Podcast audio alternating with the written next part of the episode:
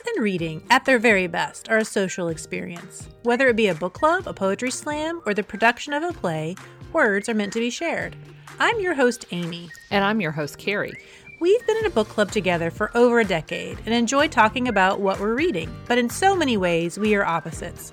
Carrie is a cat lover, but I'm a dog nut. Amy loves a good party, while I prefer to wear my fuzzy socks while introverting on the couch. But books are the tie that binds.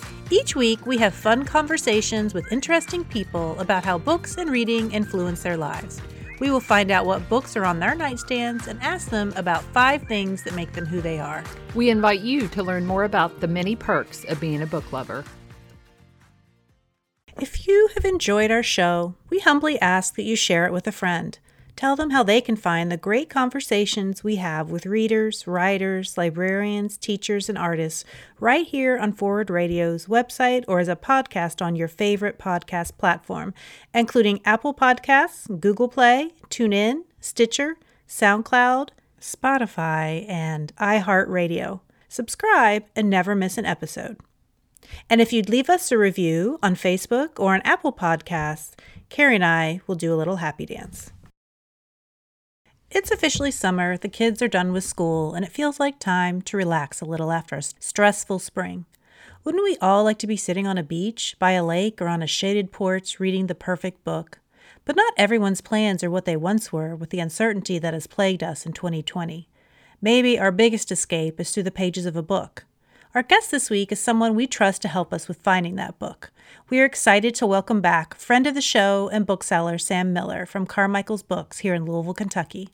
When we planned this week's episode weeks ago, we wanted to talk about summer reading, and in our minds, we envisioned beach reads and books that people read for pure enjoyment. But with the murders of George Floyd and Breonna Taylor and the protests that are occurring in response to those, we realized that summer reading for many people might look different than it usually does. The perks of being a book lover has always been about books, reading, and sharing that reading with others. Reading for us has been about connection with others, and perhaps the most important part of that experience has been sitting back and being quiet, listening to what others have to tell us, what their experiences can teach us and help us understand. Early in our show, we were able to see the film Toni Morrison, The Pieces I Am, at the Speed Cinema and listen to the discussion about Morrison's role in literature. Throughout her career as both an editor and author, Morrison said a lot of important things about what reading can do. In an interview in 2003, Morrison said, Books are a form of political action. Books are knowledge. Books are reflection. Books change your mind. Carrie and I here at the Perks of Being a Book Lover believe that Black authors matter, Black voices matter, Black lives matter. Hi, Amy. Hi. I didn't sleep well last night. I know. but this is going to make me feel better. We've got one of our favorite bookish people here, Sam Miller from Carmichael's, who didn't know it, I think, until she came here today, that she's going to be our periodic guest who gets to come back again and again and again and talk to us about books. So, hi, Sam. Good morning. I'm honored.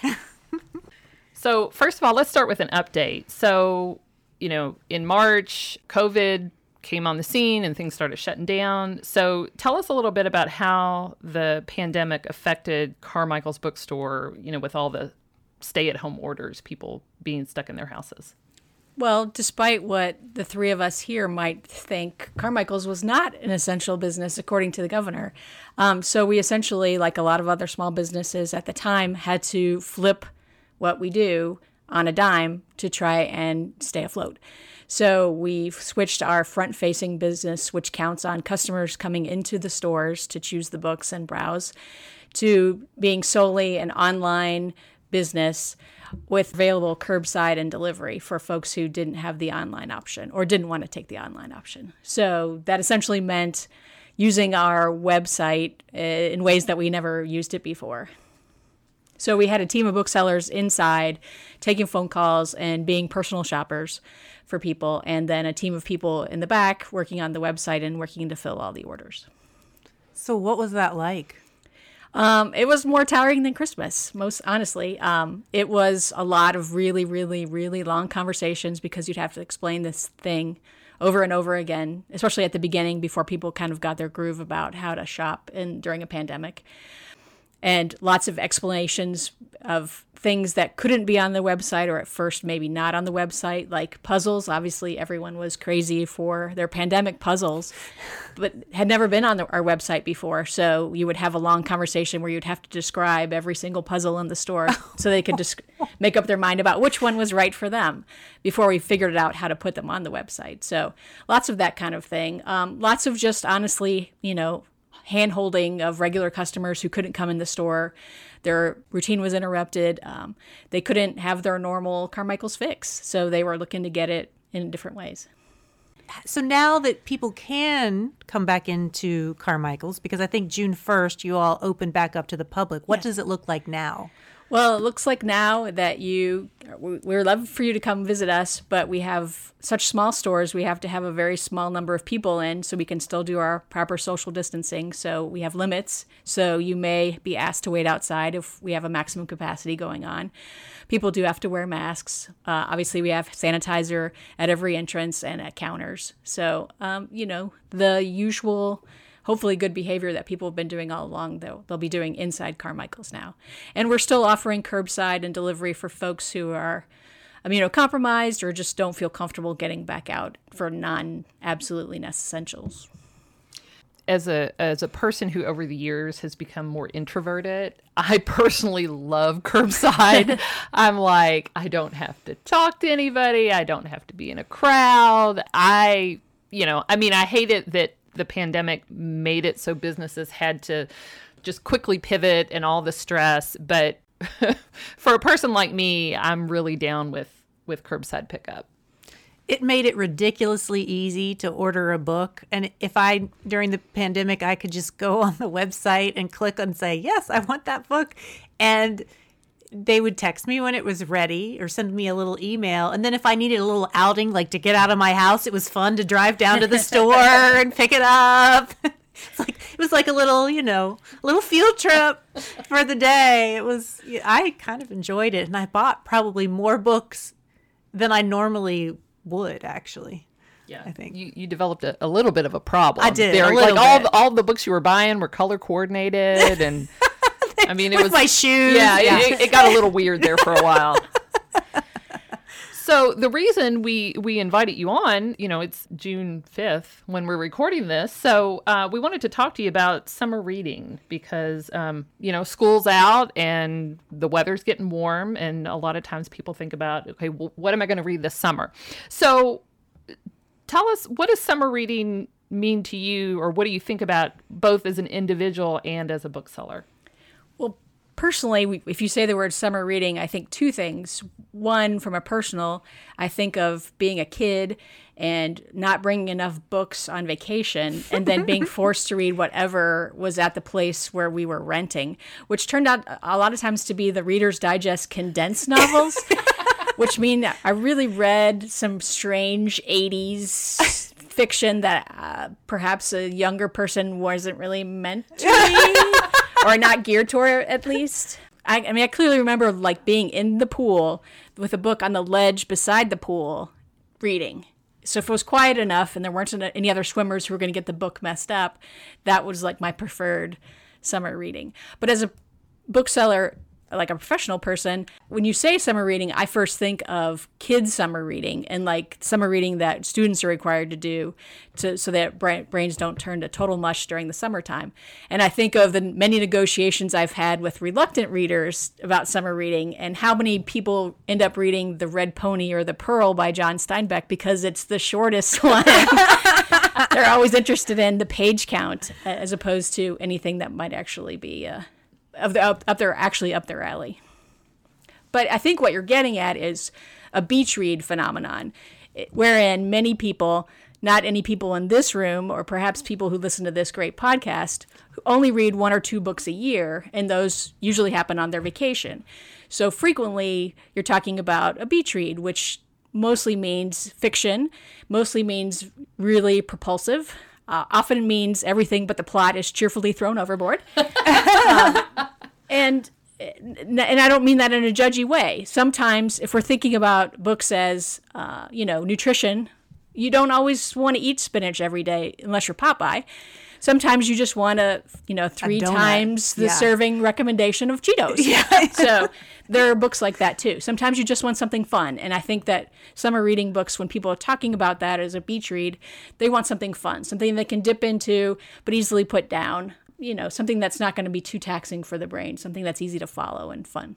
I think you make a really good point. I know for me, because I am teaching from September to May, summer reading to me means I am reading exactly what I want to read. Yes. You know, because when I'm teaching a book, even if I've taught it before, I feel like I need to reread it just to, you know, remind myself you know, and learn new things. Every time I read one of these books that I teach, I learn something new.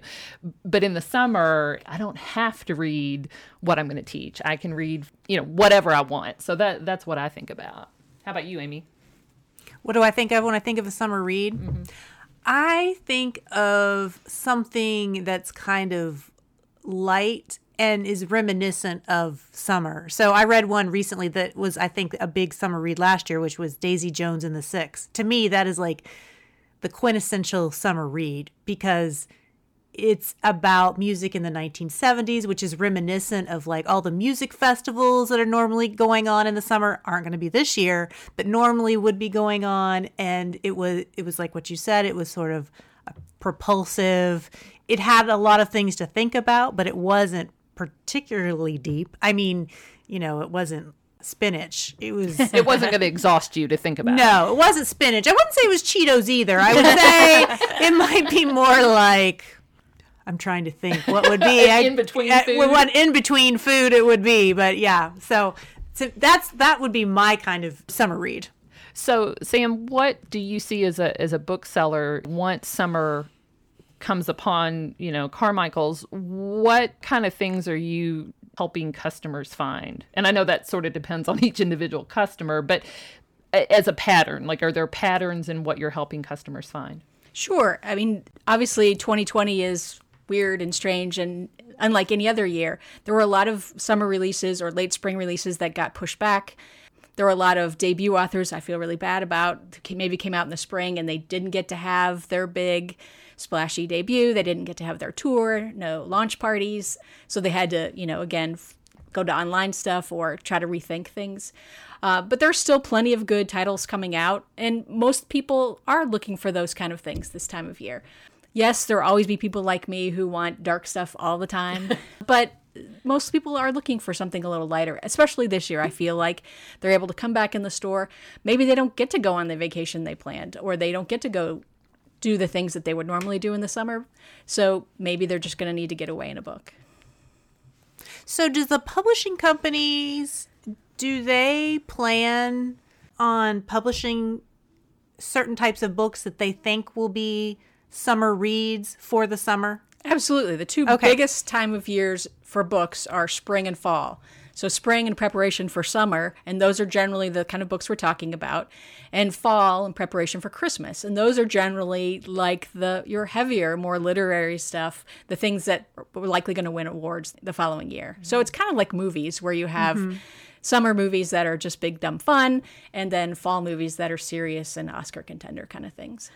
Let's talk a little bit about you, you said that a lot of publishing dates were pushed back for some books because we wanted to do this episode with you a little earlier, uh, you know, maybe early mid May. And you said that a lot of the titles had been pushed back a little bit. So, can you talk about that? Well, and there were some that have, if you're that close, it's probably not going to be that big of a deal to to switch dates. So some of them are just coming out. So there's actually probably going to be more late summer releases that were meant to be out in the spring than in an average year. But as we said, there's nothing really average about 2020. So, uh, and some of them has just been jockeyed or pulled, you know, pushed back entirely to for a different time at all. Um, I'm actually participating and will be published in a book that was supposed to come out in the springtime, and they actually pushed it back to next spring. Okay. Um, so it's just publishers. I assume they were running on skeleton crews. They had less staffers. They had less people who could work. Maybe, hopefully not, but maybe they had sicknesses at their workplaces. So, I mean, there was a lot of things, just everything slowed down during the pandemic and is still kind of slow. Our usual quick turnaround times are not the same as normal. And, you know, publishers are scrambling to maybe print more things that were more popular than not. Some of those kind of things are happening more slowly. So let's get to the meat of it then. What are some titles that you think are going to be popular this summer or will make for some good summer reading? Well, of, there's some old stalwarts, of course. Stephen King has a new one. John Grisham has a new one. Erik Larson has a new one. Those are all already selling, already out, already popular, and will probably be continue to be popular, especially as we're moving towards Father's Day. Those also tend to be like big Father's Day kind of gifts. Uh, I mean, I picked a few titles to talk about that I've read and enjoyed. Some of which were actually spring releases, which actually kind of were, were with an eye towards summer, but they're not necessarily the kind of beach read thing that we've been talking about. I I mean, I feel like those are pretty easy to spot. Um, there's actually a whole genre of beach reads, usually written by women with three names. Yeah. There's Ma- Mary Alice Monroe, Mary Kay Andrews, and you can usually tell because there's you know an umbrella or a beach ball Yeah. or a, a pair of knees on a beach. Yeah. you know those are pretty easy to spot. And there are those. Jennifer Weiner has a uh, one called Big Summer. There's actually a new book out just called Beach Read, which I thought call it what it is. It's a beach read. No, no, no d- doubting that one. Uh, but some I'm either have read or am looking forward to. Emily St. John Mandel, the woman who wrote Station 11, has a new one called The Glass Hotel, which so far is my book of the year. I read it actually at the end of last year. So it's a pretty high yardstick that we're into June and I still haven't seen or read anything that I like better. But it's interesting. It's not about a pandemic. So those of you who are up to here with pandemics, don't worry. but it is about a brother or sister and a Ponzi scheme, which sounds like the driest, most uninteresting plot summary. But if you've read her before, you know it's not necessarily about the plot with her, it's about what it makes you feel. So, real sense of creeping unease with this one. Not light, not your typical beach read. I also, more in line with a typical beach read, the new Emma Straub called All Adults Here. She's an author. She also owns a great bookstore in Brooklyn called Books Are Magic. It's about a woman who witnesses an acquaintance die in a traffic accident, and that causes her to upend her life. And she decides that the last part of her life is going to be the most authentic. And that means some major house cleaning personally. So it's super interesting, really great family dynamic story, uh, but also like very affirming. You can tell that Emma Straub is like a people person and she loves people, and that really shines through in her writing. Another one I really liked, also super dark, um, is a, a debut by an author named Elizabeth Wetmore. It's called Valentine. It's set in 1970s Odessa, Texas. Uh, has uh, characters, five principal characters, all women at different ages. And there's been a terrible rape in the town, and it's about how those five women cope with that tragedy. I do not recommend it to people who have issues with that topic and definitely needs a trigger warning for that purposes. But her writing is amazing, and I expect great things from her in the future. Now, I think I might have heard an interview with her, but it was like a month or so. I mean, it was a little while ago. Is she a little bit older? And by older, I mean like this is her debut novel, and she was like in her 40s when she wrote it. Yes. Okay, so it is Yes. the same person, I think. Not that there couldn't be. And she's Other, been, I mean, she's a writing instructor. So it's not Okay. like, you know, she's been doing something else completely aside from writing all this time. She has always been writing, but this is her debut. And she's definitely one of the people I feel like, you know, it might not get the attention that it deserved because she wasn't able to go on that tour and, you know, wasn't able to promote it in the same way that, you know, you, she normally would in a non pandemic year. But it, it's really some amazing, amazing writing. Another one I'm really looking forward to is The Vanishing Half by Brit Bennett, which I know you, Amy, have been interested in. She's the woman who wrote the book The Mothers a couple years ago. Um, this one is about a pair of African American twins, one of whom passes as white, and what that means to their relationship to each other and the rest of the world. Sounds fascinating. I haven't got my hands on it yet, but I look forward to that one. I came into Carmichael's the other day looking for it, and they and their excuse was the shipment got lost. Oh, that old excuse. we'll get it for you. but those are a few that I've read and can personally vouch for. Certainly, there's lots out there, and obviously, reaching out to your local bookseller is always a great place to get recommendations. And there's also, this time of year, of course, lots of great lists online about great summer reads, too. Do you know any YA or children's books that are coming out that that well, might be I really enjoyed. There's a sequel now to the one and only Ivan, which is a book I adore. And the sequel came out with the one and only Bob. So Bob, who is a supporting player in the first book, gets his own adventure and he gets to be the hero, which is great. And it's going to be a film. The original Ivan is going to be a film this fall. And uh, I'm really pleased that Danny DeVito is going to be the voice of Bob because I feel like that's some spot on casting. But for Ivan fans, you will love the new one. It's every bit as good as the original. Okay, so I have not read that book. What animal is Ivan and what animal is Bob? Because I know that they're. Ivan is the gorilla Okay. who lives in the mall, and Okay. Bob is his best friend who's a stray dog. Oh, okay. All right, now I have to go. read him. A You stray have dog. Okay. Not that I don't like gorillas. I like gorillas too, but I don't live with three. Well,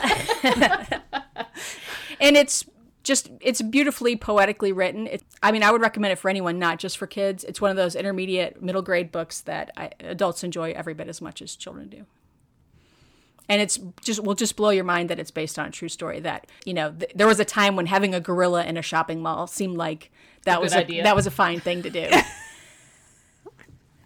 Um, also, there's lots of great new YA. Um, there's a whole slate of it. It's June, obviously, it's Pride Month. There's a whole bunch of new queer YA stuff that's fantastic. Um, the woman who wrote uh, Poet X and won the National Book Award for that, she has a new book out. So, yeah, there's lots of great stuff out there for that age as well. Are, are there any books that you know since you all just opened up to walk-in shoppers? Are there any books that that you found people wanting to read this week that that you think of as as summer summer reads? Well, some of the ones we've already talked about, like people were super happy. You know, if you if you rely on the book browsing, like you don't read a lot online, or you're not, you know, look getting the New York Times Book Review or things like that, you mightn't even know what the new releases are. What I found mostly this week is people really wanted to linger by the new release tables. Like they were just like, oh, this new stuff. Oh, look, John Grisham has a new one. Oh, look, there's a new such and such. Oh, look, there's a new so and so. So, and I think some of the titles that we have been selling well during the pandemic, the new Glennon Doyle, for example, the new Erik Larson, were outstanding sellers for us. They're they're going to keep selling because those are going to be great word of mouth ones. People read it, they pass it on to their friend, or they tell their friend, "Hey, you have to read this." Especially the Glennon Doyle, she just seems to have such a rabid fan base already. But I feel like this is really the big one that is going to make people really sit up and take notice to, of her work. And people who have not read her other stuff are really going to get into this one. I've seen her name, and I and you're right. Her her name is out there a lot on on social media, but I'm not really familiar with her. So what what kind of things does she write? It's self help. It's all about living your best life. To sound kind of Oprah-ish about it. Okay. Um, and she just has a really realistic eye towards it, like what's accessible and possible, as opposed to being totally aspirational, and kind of meeting people readers where they are instead of you know being a little bit above where you are, which can kind of be discouraging sometimes, depending on what kind of self help you're looking for. So she's a really powerful speaker. So I feel like if you're interested at all, or if you look at you know video online, you, that'll probably tell you one way or the other if she's going to be a fit for you. So, are there any books that you have read, you know, over the course of your life that stand out to you as a perfect summer read? Some of that, you know, as we've talked about, summer read means different things to different people. Well, I mean, I feel like some of them, uh, a summer read is probably, you know, you should read it in front of an oscillating fan on a porch, but um that's probably the southern person coming out. So, I mean, when I think of summer, I kind of think of some of the things that are set in summer, like Your To Kill a Mockingbirds. Obviously, some of the action actually takes place in the fall, but the trial that's the heart of that book takes place in the summer. And there's just such colorful description of how hot it is and like the women melting like tea cakes and all that. So like those kind of things definitely pop into mind as far as like books of a lifetime that you would count as summer reads. Just because they're so strongly associated with summer in the actual text. Now, I've only read it once, but somebody gave me this book. It's called Gifts from the Sea. And Lindbergh. Lindbergh, yes. And, and it's kind of, I don't know, how would you describe that one? It's It's It's poetry, but it's kind of like inspirational, I, I guess so. And I tend to think. I mean, even though I've only read, I mean, I have it. On, I've had it on my bookshelf for years. I've only read it once, but for some reason, and it, and I think it's just because of the beach and Yes. you know going to the beach. And so for me, that's one that I just kind of that's a summer read. Sometimes in the summer, not so much lately, but like if I'm going to go on a vacation, I like a big meaty book. And I'm not always a person who likes a long book because it requires a lot of commitment. But sometimes in the summer, if I'm going to be somewhere where I've got lots of time, nothing else to do, I do do like a big, thick, epic kind of book. So, another kind of book that I do like to read in the summer is a travel book. By travel, I don't necessarily mean like, you know, the best things to do in Chicago or whatever, but a book about somebody's travel or say a road trip book or uh, one that's a particular favorite is wild by cheryl strayed which is about her personal journey of hiking the pacific crest trail and i highly recommend that book but whenever i travel i always like to read a book about where i am going and so last year when i went to santa fe i probably gosh, I read three or four books about New Mexico or Santa Fe. This year I'm going to North Carolina to the mountains. Uh, so there are a couple books that I have in mind that I want to read when I go there. So that's another kind of book that I, I like to read with my with my summer reading. But one that I just thought of now, and it came out a few years ago, but was the first one by Jane Harper called The Dry, which is set in Australia in the outback. But the reason I say it, it it's a kind of a thriller, but the writer's language just exudes how hot it is. So if you like to read books that sort of have the atmosphere of the season that you're in, that would be a good one. Right. So you don't have anything. What what do you consider a, a summer read, Carrie? Whatever I feel like reading. Oh, okay. So summer. you don't have. Yeah, I mean, I don't know that I read particular kinds of books necessarily. Yeah, I mean, I think that uh, it's just for me. You know, I always have books from September to May that I'm like, oh, I want to read that. I can't fit it in. You know, either it's you know longer than i want to read or you know for whatever reason. I, I, think the other thing for me is that i think to myself with summer i'm going to treat myself to something for the summer. And so i tend to be i'm very frugal. I like to utilize the library as much as possible. But i feel like for summer i am willing to buy things for myself to read in the summer because it's it's just something that i have been putting off you know and so it, it feels like i guess a reward for myself. Unfortunately i i have more books that i've put on my tbr between september and may and i don't think i could you know realistically afford all of them and i probably don't have enough space in my house either so so I do want to ask you one more thing about Carmichael's. I know you all have recently, actually, it happened right before the pandemic started. You opened up the back of the store to be a space where um, authors could come in and do their author talks. You know, a very nice area. So can you talk about that a little bit? I mean, obviously, you haven't been able to utilize that, uh, you know, over the pandemic, but what are the plans for that space? Well, we took over that space behind us to move our offices. So the offices that were in the back of the store now are over there. So we have more room. So there's a little bit more breathing room. Uh, we were able to add more cases just on the sales floor. So we have more titles in general. And then also, as you said, it's meant to be our event space because before all our fixtures were on wheels, but every time we had an event, we had to move cases and rearrange the furniture. So now we wouldn't have to do that anymore. We could just set up the chairs. And it, it's a beautiful big space. It has a great space mural that we had a local artist paint um, that has this astronaut reading Carmichael's books in space, which is great. And really, no one's been able to come in and appreciate, unfortunately. uh, we were able to have three or four events before we stopped having events, and then before we stopped having customers in the store in general. So hopefully, sometime in the future, uh, I, I don't know what that will look like as far as timetable, but in the future, when we can be gathered together again safely in large numbers, that we will do that and we will celebrate, and people can properly christen our new event space that just became our our ship out space. So we had hundreds and hundreds of piles at the peak of the pandemic when we were closed, when just waiting for other books to come in, or waiting for the customer to be contacted, or waiting to go to the appropriate spot. Well, it was great to hear what all's been going on at Carmichael's, and we're going to take a break. And when we come back, we're going to talk about what we're reading.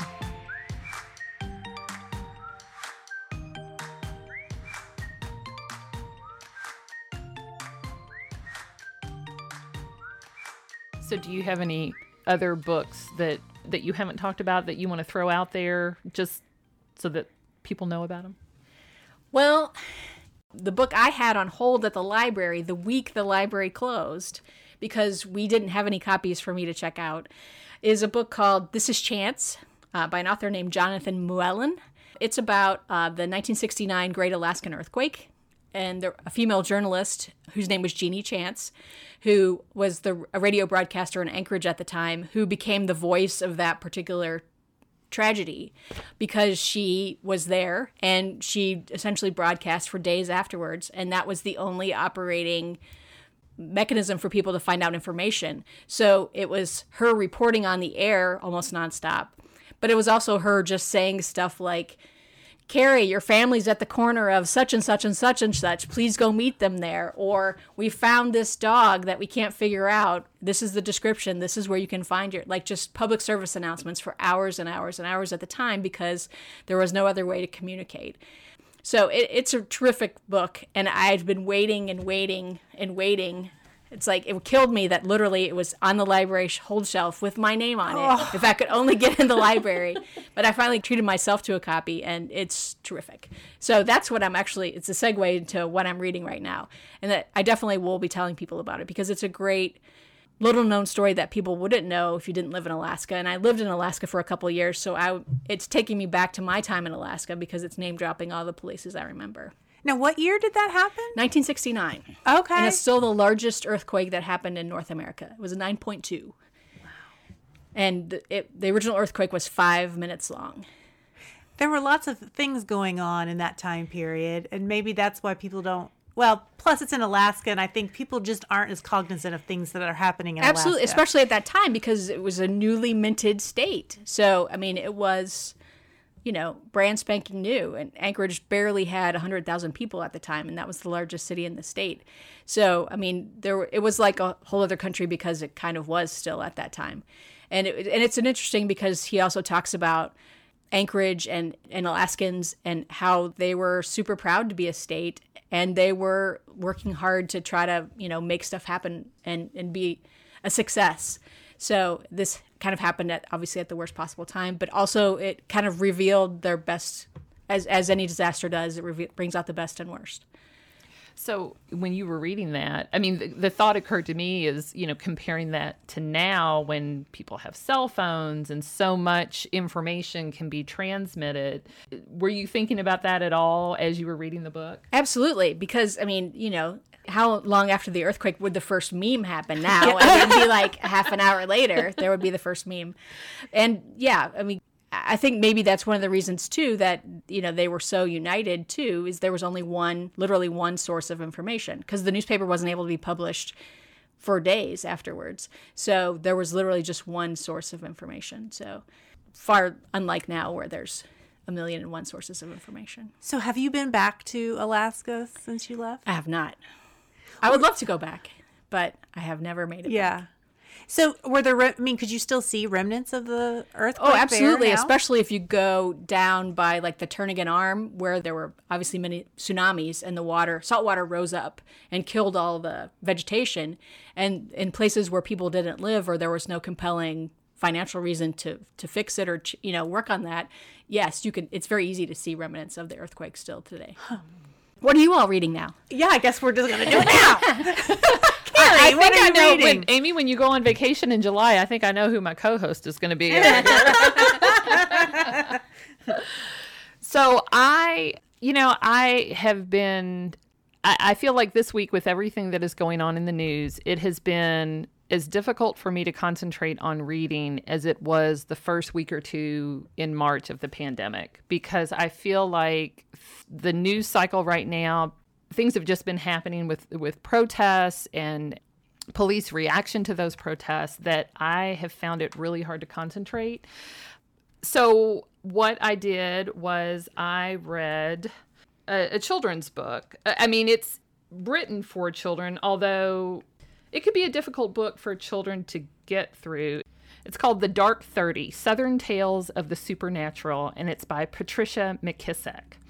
And so I, you know, just with everything's going on, and I, I try to read, you know, pretty widely, but I, I knew that I couldn't handle, I didn't have the bandwidth for anything really intense, but I wanted to read about uh, the black experience. So this book, it you know, depending on where you read about it, it's a, a children's thriller book. So I, I think there's about ten stories in it, and these are stories that are actually uh, they're chronological in nature. So they start with slavery. The first story is about two brothers. One is white and the other one is mixed because his father was the plantation owner. And so it's a story about these two brothers and and then it goes chronologically. So there's a story that's set during the Jim Crow period. Um, there's a story that's set during the civil rights movement. So all of the stories have some kind of supernatural, you know, for a child, I could see that they would be, you know, maybe a little thrilling, maybe a little spooky. But I, f- I felt like this would be a book that can serve two purposes. You know, it can be interesting to children, but it can also be a vehicle for parents teaching their children about Black history. And so I read that. And then I also read a children's picture book that's called Freedom Over Me by Ashley Bryan. And this gentleman, I believe he's still living, and I want to say he's like 92 or 94. This book is it's poetry and it and it is illustrated, but it tells the story of I think it's about 11 slaves that live on a plantation. And each slave, you know, the poem tells their story. And then the next page is that person's hopes. And, and then there's these these beautiful illustrations. And at the end of the book, the author talks about how he over time has collected slave documents and so he purchased these historical documents where it listed the slaves that were owned. And you know it again this is a, is a book that parents can use with very small children to have that conversation about this was slavery. And and one of the illustrations shows the individuals and how much they were sold for.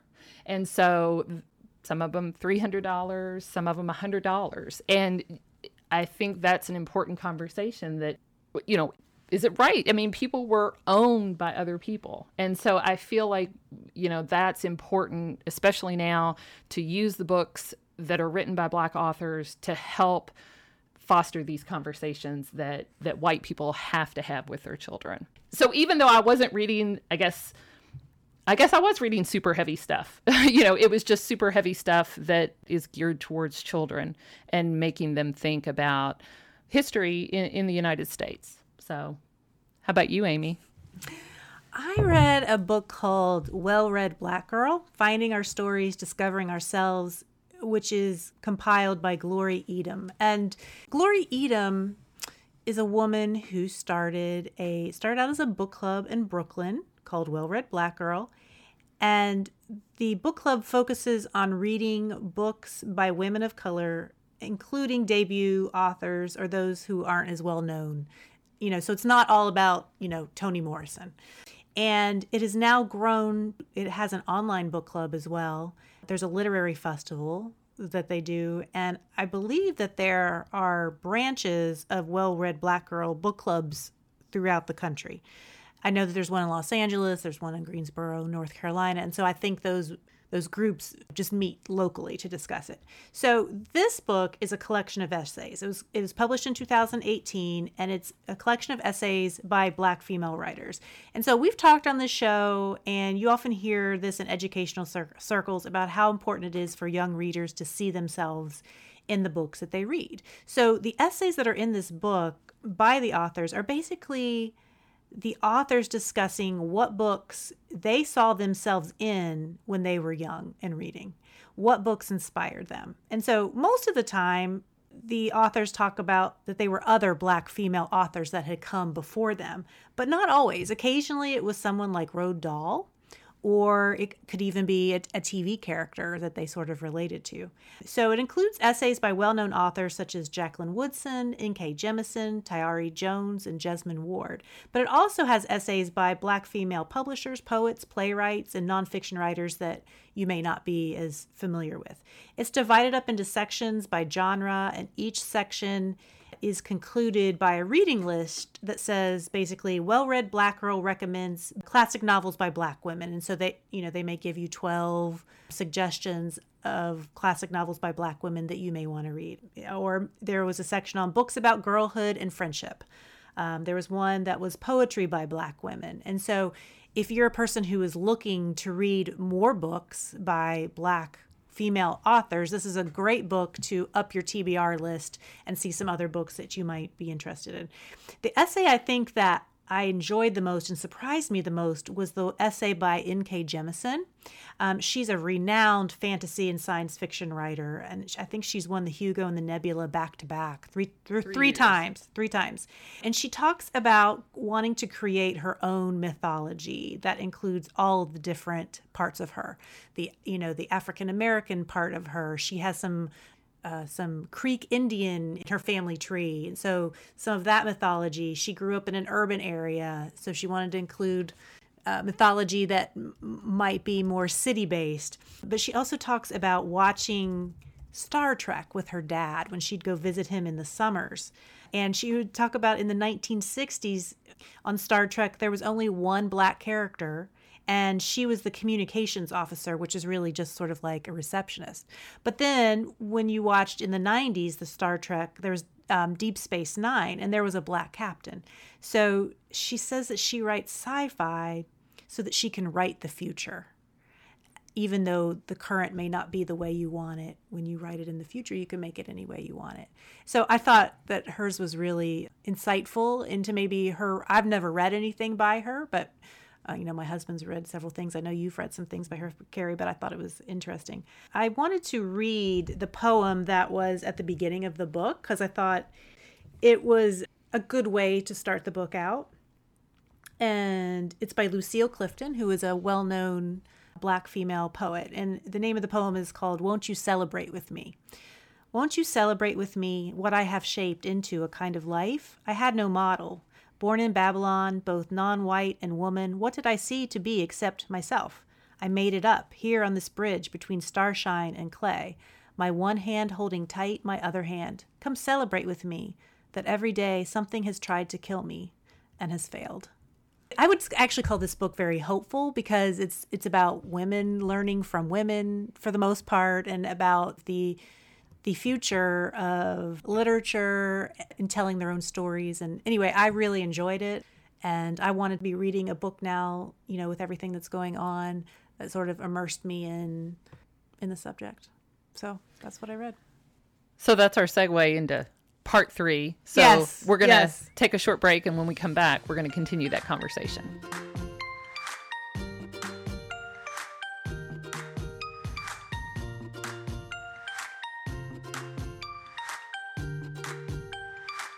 We are back with Sam Miller from Carmichael's. And before we took a short break, Amy had talked about a book that she had read. So let's talk about books because this week there has been a, an increase, it seems, in people who want to do their homework and learn about race in the United States and diversity and how they can be more informed and understanding. So, uh, Sam, have you seen just in the bookstore this week, have books been flying off the shelves? Yes, uh, and it's kind of been an unprecedented spike. Uh, especially with the website traffic, because we've obviously been closed until this past week. So we've trained people to use the website, and like hundreds, and that's not an exaggeration, of people ordering books about race. We actually have a list posted there with some suggested readings, and virtually none of them are in stock anymore. Not just at our store, but at, at the, our distributor as well. Most of them are having to be republished because this is a phenomenon that's happening all over the country. And it's something that I've been saying to people. I'm choosing to look at it as a good thing. Obviously, it's not a good thing. It's not a good thing that we've kicked this so far down the road in our country's history that it comes up in this manner. It reminds me as a child learning the poems of Langston Hughes and his poem Harlem, which has the line about what happens to a dream deferred? Does it explode? I feel like we have the answer to that question now. Yes, it does explode. Fortunately, one of the ways it's exploding is there's people who are white who want to educate themselves and they want to do the labor and they want to learn more. And I fear that it's going to be a hard journey for them. Not as hard as it is for people of color who have lived in fear in this nation, but it's still a hard journey to face racism in yourself, in your family. It's hard to call it out. It's hard to do the work and hard to unlearn things that you've learned your whole life. But it seems like, based on this level of orders that we're receiving and questions that we're fielding, that there are lots of people out there who want to sign themselves up to do it. So, what are some of the books that that you have been taking questions about, or having to tell people this this isn't available? You'll have to check back with us. Well, one of the most popular ones is one called White Fragility by Robin DiAngelo. Um, the subtitle is Why White People Have Such a Hard Time Talking About Race. That's probably the number one request right now at Carmichael's as far as these kind of books. Also, any books by Ibram Kendi. He won the National Book Award several years ago for his book Stamped from the Beginning, which is a history of slavery in the United States. He republished that and repackaged that book this year as simply one called Stamped in conjunction with the children's author Jason Reynolds. And that's geared towards younger readers. Both of those have also been incredibly popular. And he also published a separate book this year called How to Be Anti Racist. Because, as Angela Davis said so many years ago, it's not enough to not be racist yourself, you have to be anti racist. And so all of those have also been very, very popular. We also at Carmichael's have been participating for several years with Empower West Louisville, and they always have a citywide read during the month of February, which is, of course, African American History Month. Um, so the books that they have read in the past few years have always been popular during that time, but are being repopularized now.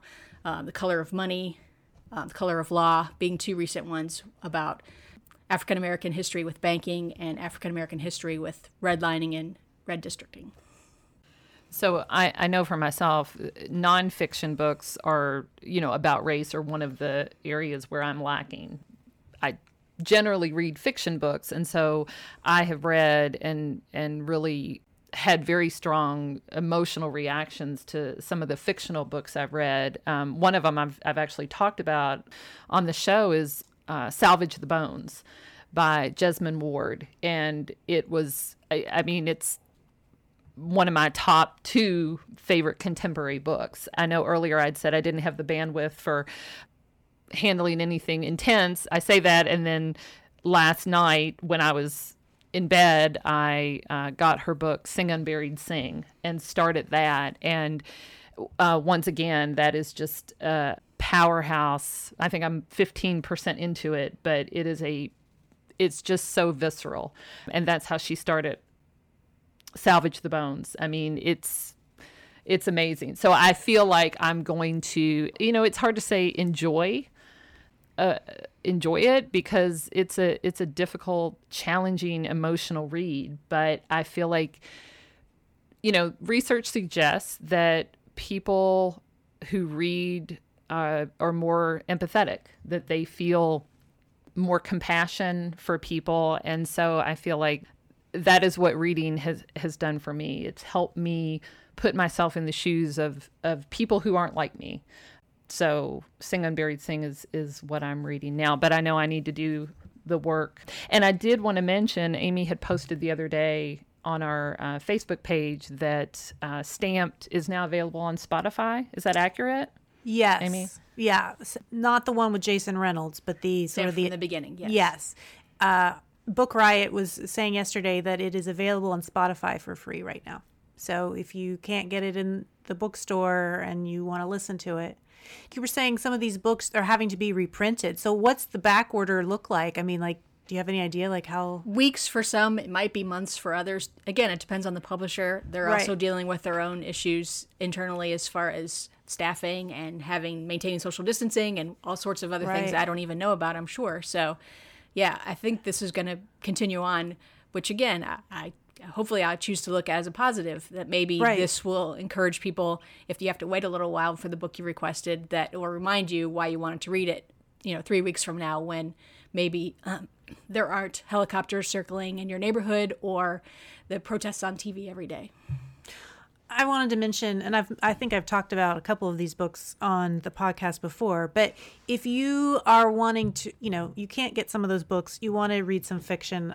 There are a couple of YA titles that I have read in the last couple years that are just really phenomenal. The author Angie Thomas, she writes YA, but her book The Hate You Give, her debut was just a phenomenal book and it's about it's about the Black Lives matter movement and about police brutality.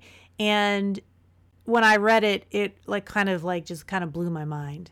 And then she had a follow-up book i think that came out last year called on the come up on the come up is a book about a 16 year old girl who wants to be a rapper uh, her father had been a rapper and she writes it as poetry but she has to battle the expectations of others that if you're a rapper, it also means that you're a, a gangster. Uh, and so that book is a, lot involved with the way others perceive people in the black community. Uh, I liked it because it equates rapping with art uh, and and with writing. And the author Angie Thomas was also a teen rapper. And so, sort of her homage to the hip hop movement and uh, rap as an art form. And so, I did enjoy it. I liked her debut novel, The Hate You Give, a little better, but I would also recommend On the Come Up. But there's another one by Nic Stone called Dear Martin that I did talk about on the podcast because I just read it. And it's very similar to The Hate You Give. The Hate You Give is from the perspective of a female teenager. Dear Martin is from the perspective of a male teenager, and he is writing letters to Martin Luther King kind of in a journal or in a diary and as a way to express his frustration and what is the right thing for me to do when I feel like the police are targeting me or, or different things. And so that one was a really powerful one too. And so if you know, if you want to read some fiction and about how young people feel about it, I would recommend those. I've got two books that I have read, and these are children's books because I teach middle schoolers, so that's kind of my wheelhouse. But The Watsons Go to Birmingham, 1963, by Christopher Paul Curtis, is an amazing book. I love that book. It's about a family that travels during the summer of 1963 to stay with their their grandmother, and it, I mean, it's funny. It's a funny book, but it's also very impactful, I think, for young people to read. Uh, I read it to my sons, and and it opened up a conversation about the bombings of of the church. That's a really good book. Another one is Roll of Thunder, Hear My Cry. Uh, which is by I believe Mildred Taylor. Yes. Yeah, and so that is a book about a black family and the the struggles that they go through because they own their own land and there's a particular white property owner who is is trying to get that land from the family. And so those are two books that again I, I feel like parents have a responsibility to to have these conversations. You know, white families do not have to have the same conversations as black families with their children. And so but these are books that can you know be the impetus or be the the start of some conversations that white families do need to have with their with their kids. When I was prepping for the show, I, I had a coworker who said people just need to read James Baldwin, and I was like, it's really hard to argue with that sentiment. There's really no arguing with that sentiment. But I was reminded if you go, obviously this is a podcast about books, but if you're unfamiliar with James Baldwin, there's a great clip that you can see on YouTube of him on the Dick Cavett show. And the other guests, this is back when talk shows were about talking, not necessarily people promoting their latest product. The other guest was a professor from Yale, and he was challenging James Baldwin about why do you always have to talk about race? Why is why are you always harping on race? And James Baldwin's response to this man is heartbreaking and eloquent and beautiful. So if you're unfamiliar with his work, if you've never read him or you only think of him as like a classic author that is completely unapproachable to you, I would encourage you to look at that clip and then I think you'll want to explore his work because it's just a beautiful defense of why he had to do that and why, you know, that why it was necessary. I'm totally going to go watch that now. I have seen that clip and I had started, I cannot remember what audio, what James Baldwin audiobook it was, but I will, I will tell you, I did not finish it. And the reason why I did not finish it is because having heard James Baldwin's voice and you know, he's just got a very distinctive voice and he was very passionate.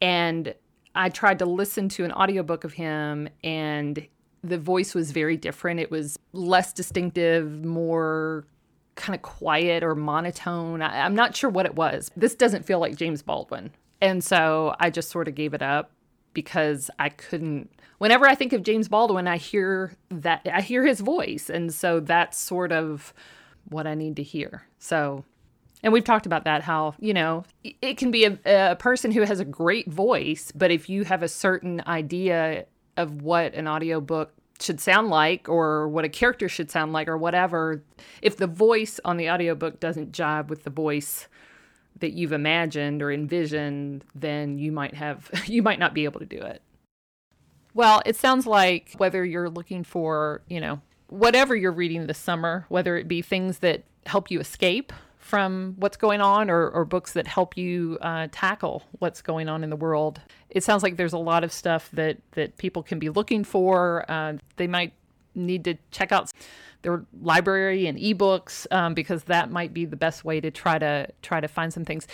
Carmichael's does have a ebook gift cards. Can, yes, we yeah. have a partnership with Libro FM which kind of works like if you shop at Kroger and you have chosen a charity to benefit from your shopping at Kroger, it kind of works the same way. You can cite Carmichael's or any independent bookstore as the recipient, and when you buy things through them, we get a portion of what you buy. So that's our partnership because we don't have the platform to to do that ourselves. So we we have partnered with them. So is that just with audiobooks or is it yes. with ebooks too? No, it's just with audiobooks. Okay. They're a competitor to Audible. Okay. But with ebooks, is there any way to help independent bookstores with ebooks? Not for Carmichael's. I believe okay. there are other partnerships because back in the day, we had a partnership with Kobo, which uh, is kind of like partnership with Beta versus VHS. Oh, wow. Okay. So that that pretty sure that's fallen by the wayside. Uh, this has been exciting because we actually got to interview Sam in, in person. person. Good Yay. to see you. Old school. We're doing yeah, it old school. We're doing it old school. And actually, this is the first time Amy and I have sat in a room together yes. since March. So yeah, it is. Uh, it was know, pretty exciting. Yay. We've had some. We've had some driveway yelling conversations at each other and lots of texting. But um, but it's nice to be. Yeah to be back in the back in the saddle again. So thanks so much, Sam, for joining us and having having a great conversation. Thanks for having me again. I appreciate it. Thanks for joining us today. For show notes for any episode, please go to our blog site at www.perksofbeingabooklover.com. Follow us on Facebook at Perks of Being a Book Lover and on Instagram at Perks of Being a Book Lover Pod to see what we're up to and when new episodes air. If you enjoy our show, spread the word and leave us a review on Apple Podcasts. That helps other listeners find us. Finally, a huge thank you to Forward Radio 106.5 FM, a grassroots, community based radio station in Louisville, Kentucky. You can find our show there, live or in archives, at forwardradio.org, Spotify, Apple Podcasts, Google Play, or wherever you listen to podcasts.